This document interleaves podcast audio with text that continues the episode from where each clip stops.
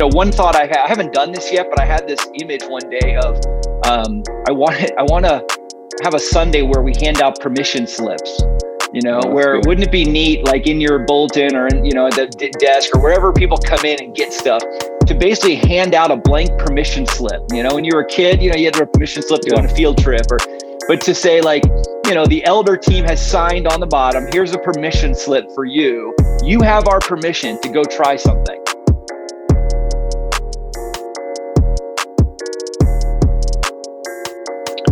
Hey, welcome to the Forge America Missional Podcast. I'm your host, Roland Smith, and uh, this is our interview edition uh, of the podcast. And really happy to have a really good friend and hub leader, uh, John Rittner, on with us from Hollywood, California. He is our Hollywood pastor for the Forge Tribe. How's it going on the West Coast, dude?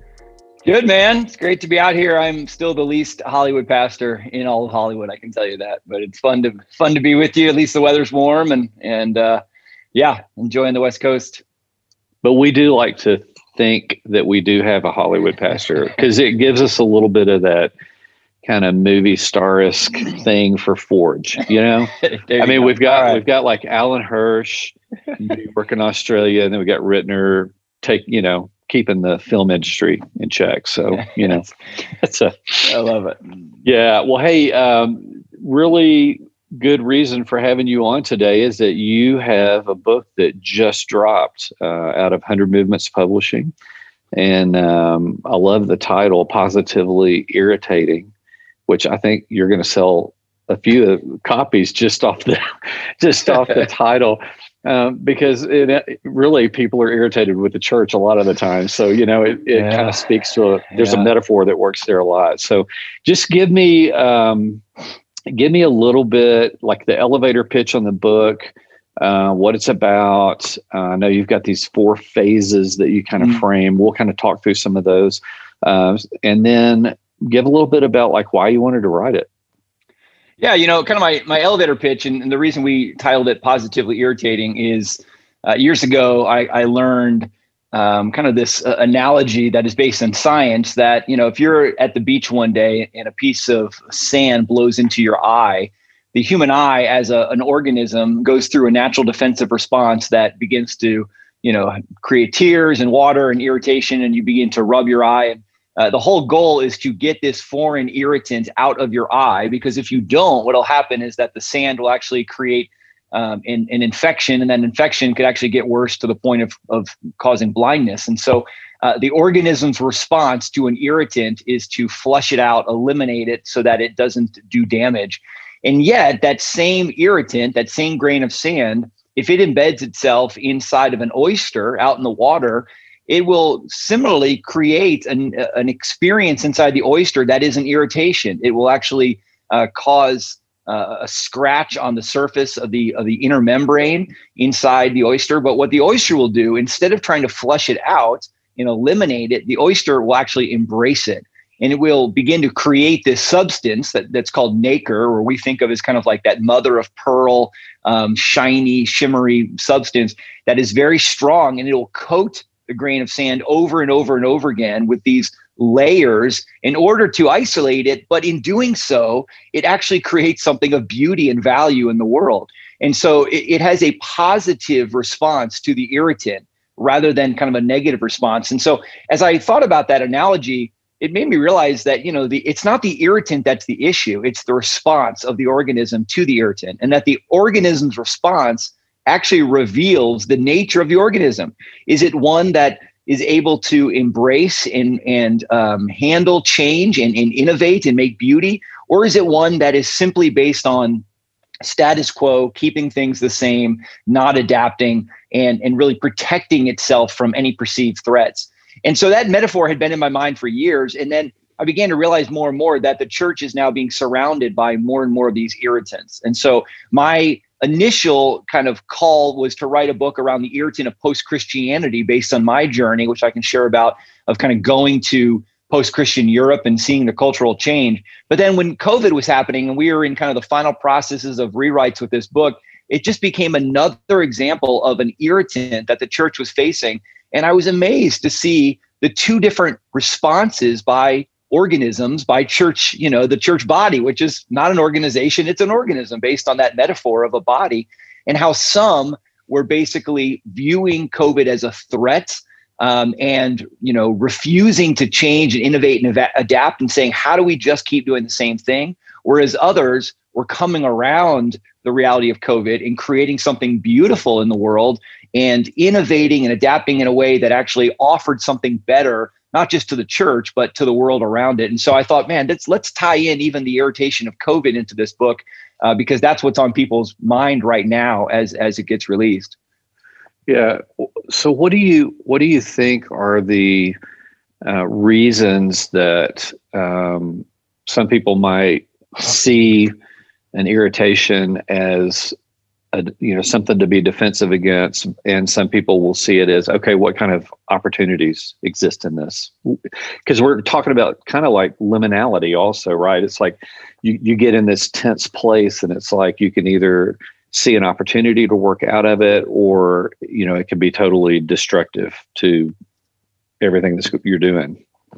Yeah, I think part of it is um, over time the nature of organizations tend to change, and so organizations that that are young and fresh and entrepreneurial and innovative in their early days, uh, the more they grow and mature, the easier it is to kind of concretize and become hardened and to create systems that uh, don't allow them to adapt and flex. And so the irony is the early church, the, the pre Christendom church that existed in a very pluralistic um, you know, culture with many different gods and faced a lot of adversity and irritation. I mean, the irritation is putting it mildly, as they were being literally persecuted and killed for their faith.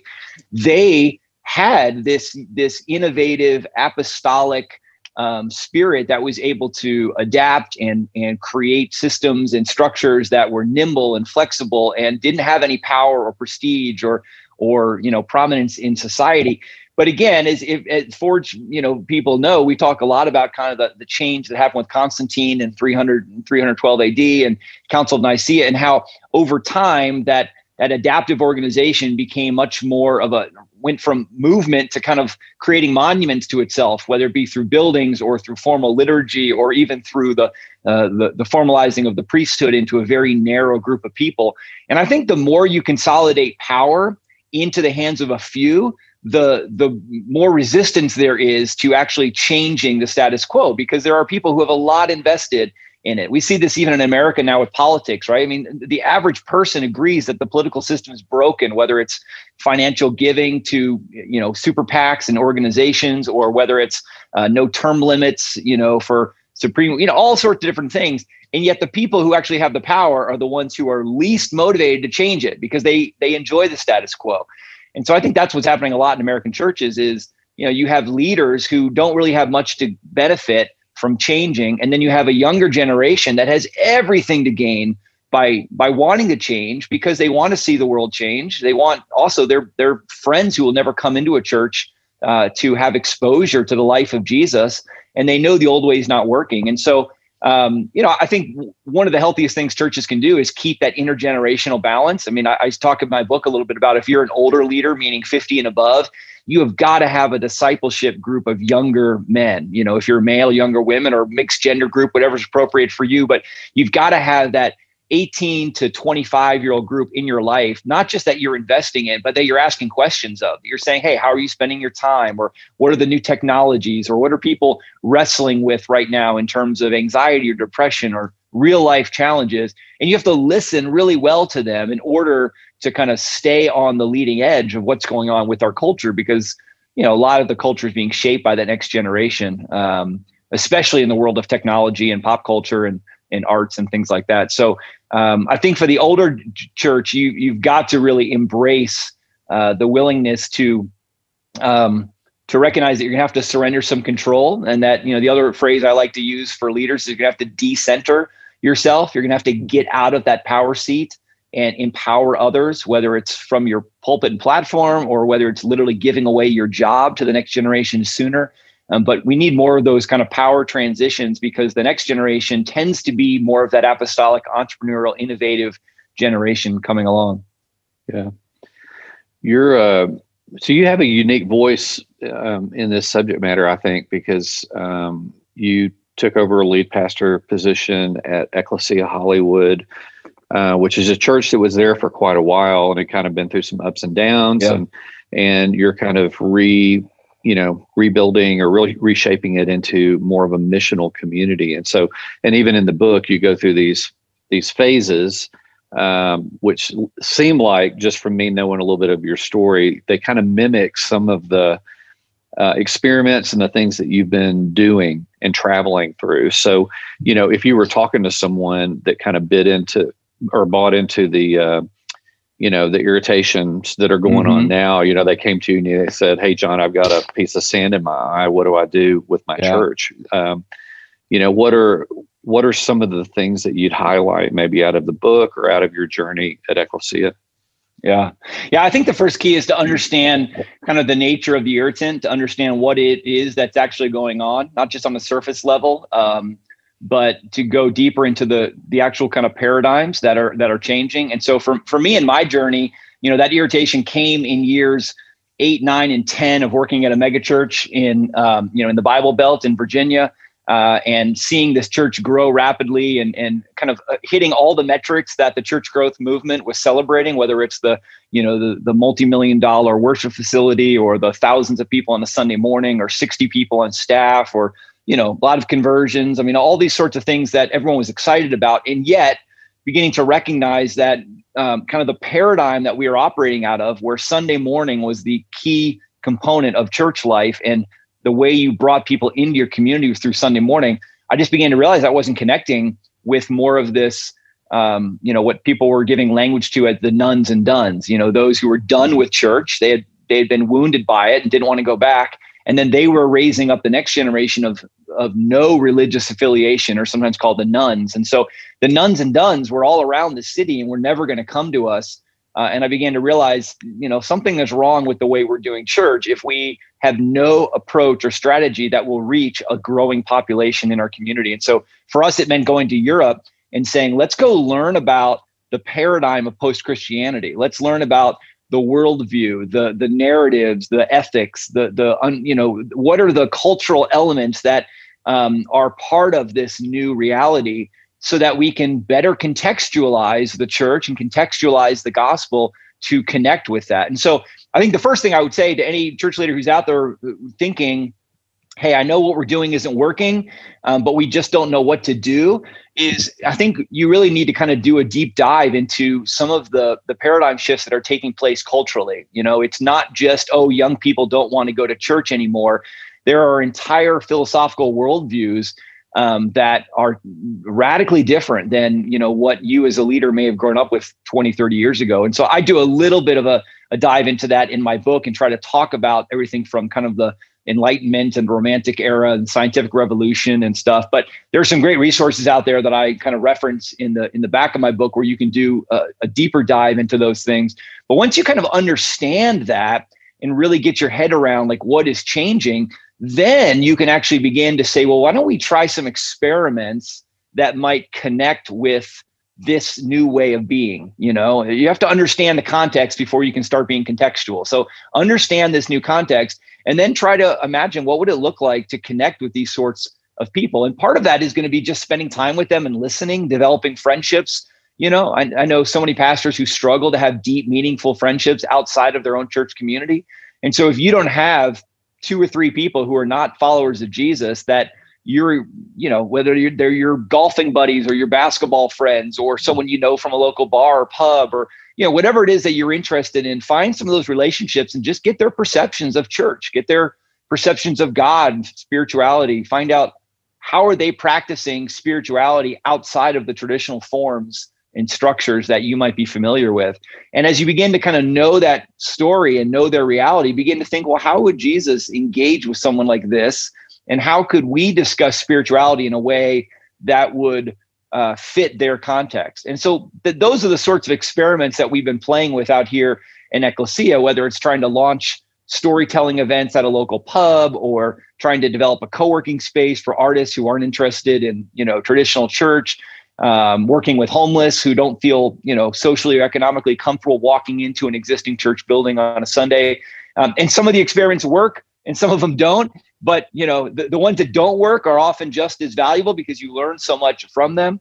So you know we, we like to try you know, kind of celebrate that idea of experiment learn fail repeat and just keep repeating that innovative experimental cycle. So i think that's the first thing i would say is um, is you've got to go deep enough into the paradigms to understand what's really happening before you can begin to try to experiment with some new practices that might connect yeah i mean it reminds me a little bit um, of uh, what Tod Bolsinger talks about, um, and just kind of working on the next prototype. You know, yeah, uh, where where you're always that's kind of our job as church leaders is we're always innovating the next prototype. Some of those prototypes are going to fail, some of them are going to work, and um, but your job is not to d- maybe design even for 20 years. It's what's the next thing? What's our next right step that we can take?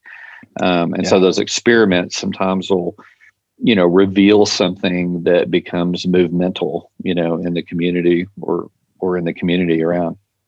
Yeah yeah absolutely. It's the it's not the first idea. It's usually the second third fourth idea that comes after that first bad idea that usually becomes the thing that works. You know the old idea that um, you know, was it Thomas Edison, you know, figured out a thousand ways to not invent the light bulb before he yeah. actually invented the light bulb. Uh, right. But each of those other iterations were essential because he had to, you know, he had to figure out what the right answer was going to be in the long run. Yeah.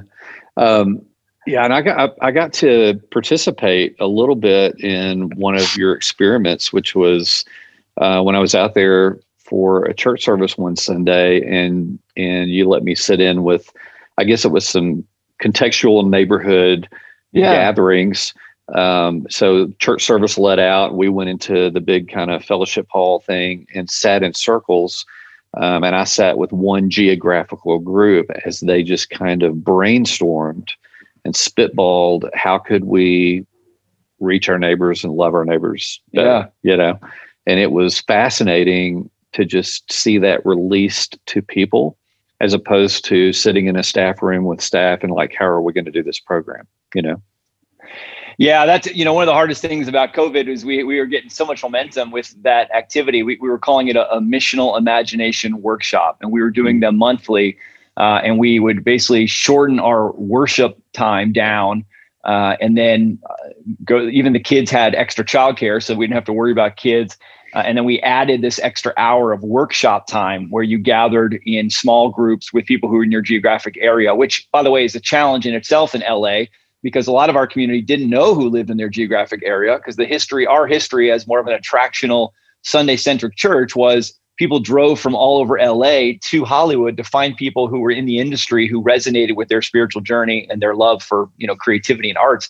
And so now um, that we're actually trying to think more about neighborhood engagement and connecting people seven days a week to work side by side that's a, a, new muscle for people to figure out well who actually lives near me that i would engage with? So that was part of our challenges and then putting them in a room and saying now let's actually de- have them develop the muscles of living as missionaries. So you know did they know how to discern what's good news to your neighbor?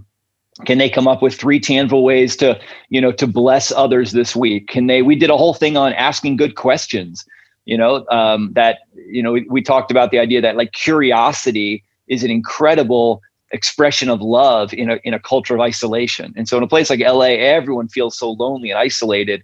When you encounter someone it's often overwhelming how much they talk at you you know? And so if you embrace that and ask good questions and don't need to make it about you um, and don't need to play even the hollywood networking game of you know what can you do for me to advance my career but do you know how to ask good, meaningful questions that might unlock that person's heart a little bit, that might give you a little snapshot of what's going on? And so, even in the book, one of my appendixes, I said, you know, I think this question asking skill is so important. I just took that entire missional workshop um, and I included it in the back of the book so that someone could kind of see what what is an example of something they might do. You know, the other one that that always sticks out with me is we we broke into teams and we created a, a scenario where your team was living in a biodome you know, remember that old the 1980s? There was that that Pauly Shore movie, but there's just giant glass bubble, right? And so you put people in there and you create this alternative civilization and you try to see how they get along.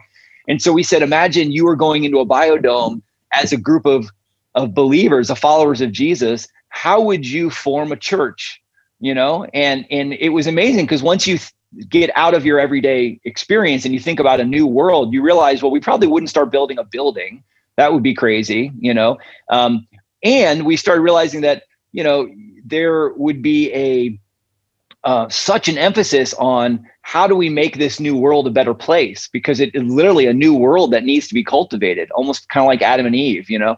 Uh, and so that that thought experiment which is kind of what we called it really helped people go oh my gosh wow this is so different than how i view being a christian in la um, how could i do this you know? And so uh, that biodome experiment is in the book as well. As just kind of something you could do with a small team to get them thinking about missional living and contextual church outside of the structures that you know kind of lock our brains into set ways. So yeah i love that you got to be there that day and just dove right in yeah. with with that community yeah, I actually wanted to come back to the event, you know, and kind of see how it went because they were going to do a, they were going to do a thing in a park, you know, and I yeah, pop, yeah, we, like that, it, you, know? you, know? that was our last Sunday before COVID this year was pop. Yeah. We called it pop up church Sunday, yeah. and it was this idea of you know, uh, I think we had eight different pop up expressions of church around the city, and church not meaning worship, but church meaning you know faith, community, and mission interacting. And so, yeah, there were neighborhood cleanups. There was teams that served marathon runners. Uh, mm-hmm. there, there, were parks, uh, you know, parties in the parks with book distribution for kids, and a lot of really fun ideas. And who would have thought that that was actually the last Sunday that we were all going to be t- together, so to speak, and yet we were actually yeah. dispersed. You know. Yeah. Um, one, one of your phase three in your book is creating a culture of innovation. So just this expectation that innovation is something that your community is always doing and it's like kind of mm-hmm. always changing always on the move people don't need to get freaked out by it um, and um, I, you know i really like that idea especially in light of covid right now uh, because it seems like the the church communities that have been a little bit more innovative aren't having as hard a time as mm. churches that were very, very Sunday centric. And that's not to be overly critical of people sure. or, you know, or Sunday worship gatherings or anything like that. But I guess it kind of goes to organizing principles. Like if you have this kind of missional, outward, innovative organizing principle as a community, it's a lot easier to take on something like COVID or whatever we don't know about next year or the next year or the next year, right? Yeah. And so this culture cultural um, foundation of innovation becomes something that that provides sustainability for your church right? Yeah yeah. And if if your organization has been one in which all the people as part of it just assume that power is consolidated in the hands of a few and their job is to come and just you know wait to be told what to do so to speak or if all of the energy is is towards the top of the pyramid so to speak to you know serving and lifting up the people who are on the platform or you know the brand of the church then when you get to this sort of a, a chaotic time where the platform is irrelevant and the brand is you know no one can kind of come experience the brand none of those people have ever been encouraged to have any creativity or, or sense of innovation and they don't realize that they actually could be doing things. And so you know if you the the goal I think of a leader is to push that power out from your hands into everyone else's hands. You know, I mean to mm-hmm. to kind of get all the the power and resources out to the edges where the experimentation is going to happen, and to again decenter all those sorts of resources. So when a situation like this arises, you don't just have a staff of 10 people or 50 people in a room trying to be innovative, but you've got a community of 200 or 1,000 who all think to themselves, well, I have permission to think creatively and and my ideas matter and what i do will not be you know crushed by an elder board who says you didn't fill out the right paperwork.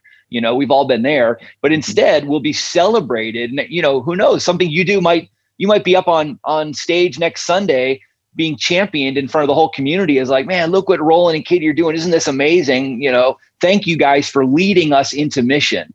And that's part of what i think we've tried to do in our cultural kind of storytelling is to continue to bring up people who are innovating, experimenting, trying new things, even if they fail, and champion them. You know, to use the exponential language, kind of make them into heroes. You know, to do some mm-hmm. hero making, um, so that our community all thinks like, "Wow, that's a that's a cool story. I want to have a story like that too." You know, Um, and, and one of the ways I knew our church was tipping was, you know, when, when I would give a message and then after my message, I would bring someone up from our Forge cohort to tell a story of how they were trying to live as a missionary. Um, and they would talk for about 10 minutes and then you know, I'd say, "Oh, Jeff, that was fantastic. Thanks for sharing your story. That's such an encouragement." And we'd have a couple more songs and finish our liturgy. And then at the at the end of the message, I would or the service, I'd come stand in front like I always do to, you know, talk to anyone who might want to talk to me or to offer prayer. Mm. And I would just be standing by myself. And I remember that one day I looked over to my right, and Jeff had a line of five people in front of him.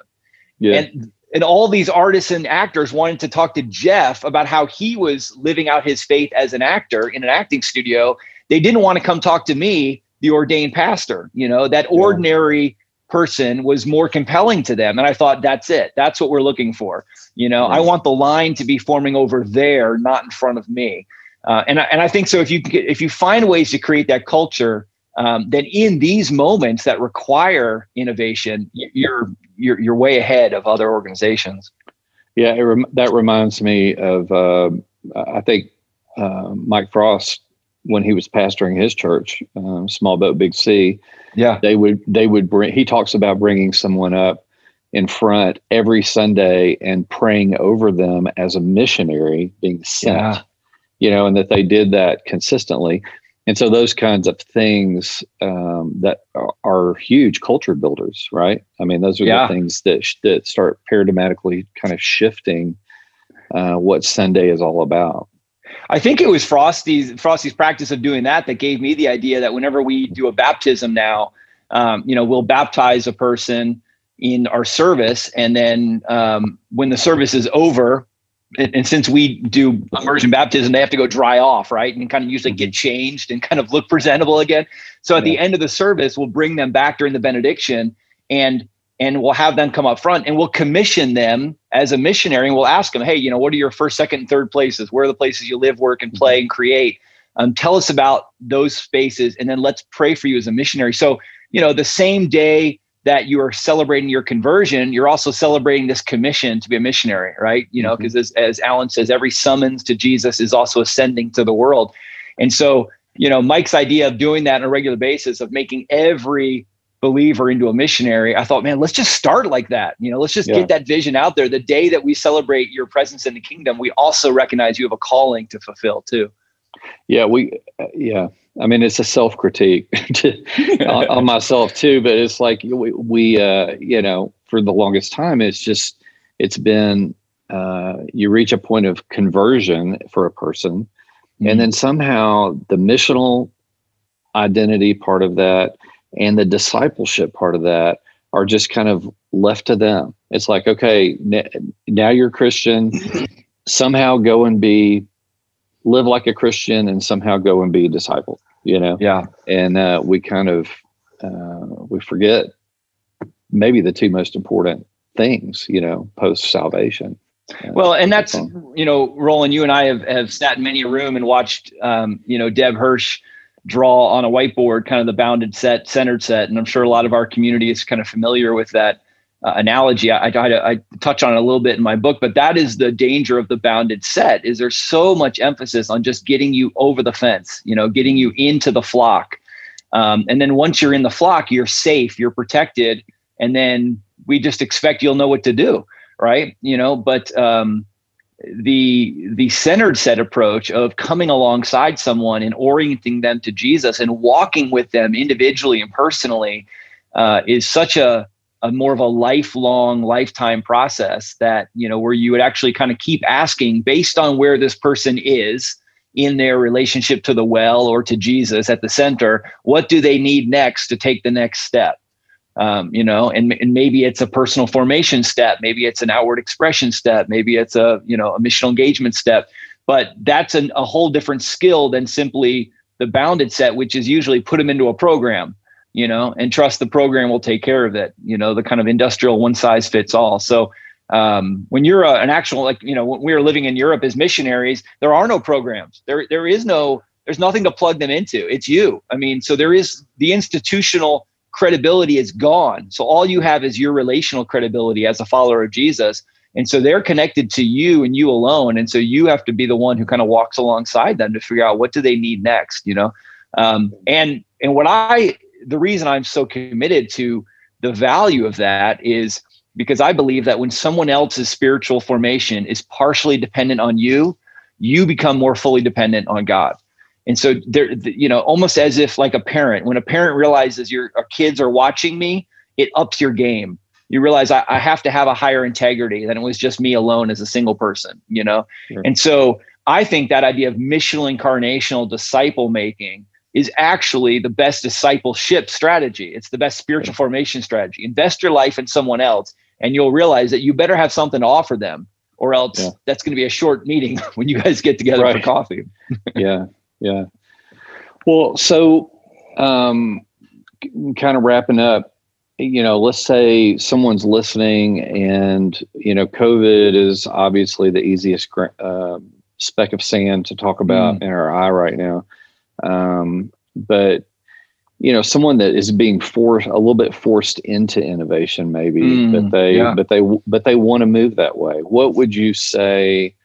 Um, what What are the tips that you would give someone? You know, I mean, I know that you do coaching and and they can reach out to you and to Forge and all kinds of things, you know, for longer term stuff. But I mean, like, what's the next best step to explore shifting into an innovative culture. Yeah, I, I think that um, you know the most sus- sustainable way to innovate is to do it as a team and, and, to surround yourself with some others. It can be, in fact, you mentioned Tod Bolsinger. Uh, he just released a second book uh, this week that I got a copy of uh, being around here in the Fuller community called uh, Tempered Resilience. And the whole second book is about the character of the leader in order to, that that is needed to lead this change. The first book was, you know, all about adaptive change. Second book is about what does it take as a leader. And I am so resonating with it because I'm going, yeah, this is the challenge of innovation is it often can feel very isolating and lonely. And the only way that I would be able to sustain any of these um, experiments or ideas is being connected to people like you, the Forge Tribe, and then even locally, people in my church community who I know have my back, who are excited about this, who are pushing me even to kind of keep going. So I'd say you got to find, you know, to use your language, Roland, you got to find freaks like me. You know, you got to mm-hmm. find people who are kind of weirdos in the church who who want to do things differently. And and they the hard thing is they may have gone into hiding if the church has not innovated over the last three, five, ten years. Uh, they may be really on the margins. They may not want to do anything but sit in the back on a Sunday because they're afraid that if they speak up, they'll get crushed. Uh, they may actually be pioneering out in the city outside of the walls. They may have started nonprofits or homeless shelters or you know working with you know women and kids in trafficking or building wells in Africa. Um, you know a, a lot of projects that that they are passionate about, but they couldn't find innovative you know permission so to speak within the church and so um, you know i think that's often your first challenge is who can i go on this journey with and I talk in the book a little bit about you know using APEST as a, a, a form or a, a, a, diagnostic test. You need some apes. You know, you need those mm-hmm. people who live on the fringes, the the apostles, the prophets, and the evangelists. The shepherd teachers tend to be more about maintaining structure and systems and building, and that's good. You need that. But that's there's a lot of that in the existing church. And if you're going to innovate, you have to reclaim those ape gifts, which are more about bridging and expanding the church outward. Uh, and so finding where those apes are and engaging them. Um, you know, one thought I, ha- I haven't done this yet, but I had this image one day of um, I want I want to have a Sunday where we hand out permission slips. You know, oh, where good. wouldn't it be neat, like in your bulletin or in you know the d- desk or wherever people come in and get stuff, to basically hand out a blank permission slip. You know, when you were a kid, you know you had a permission slip to yeah. go on a field trip, or but to say like you know, the elder team has signed on the bottom. Here's a permission slip for you. You have our permission to go try something, to go innovate, you know. And if you did something like that on a Sunday, you would have people who were so energized by that. You'd have a lot of people who are like, I don't know what this is, you know, and they would yeah. leave it on the floor. But the yeah. people who are energized, that would be the signal to you of who you want to recruit in, you know, to this kind of innovative team. And so, you know, I, I, to use the old Jim Collins language, I'd say, you know, think who who should be on the bus before where does the bus go you know and so who are some of the people that i can recruit in that will go on this journey with me that we can begin praying together uh, sharing ideas and i think what you'll find is um, they will be uh, very excited to be activated. That they probably have been waiting a long time for the church to care about things that they care about, um, yeah. and and would, would, they will become some of your best advocates. You know, and you're going to need that sort of protection, that getting each other's back reality when you know when the pushback comes of like, hey, well, we've never done church that way before. Mm-hmm. Um, and those are the those are the hard times in leadership, the lonely times, you know. And so the the failure of nerve, the failure of heart, moments where you need to have someone around you saying, "Hey, don't quit. Let's keep going. It's worth it. You know, the kingdom is mm-hmm. worth it." Yeah, and it can seem it can seem like uh, it's gonna. It it does take a longer time to do that. It can seem it can seem like you don't want to take that path because man, I've got to get all my elders on board and all the staff on board, and I've got to go through this process, and it's going to take six months just for us to talk through Forge or whatever curriculum yeah. you're, you're working through. But we did that at our church, and and what I've experienced is looking in the rearview mirror is that actually passed pretty quickly, and it was really, mm.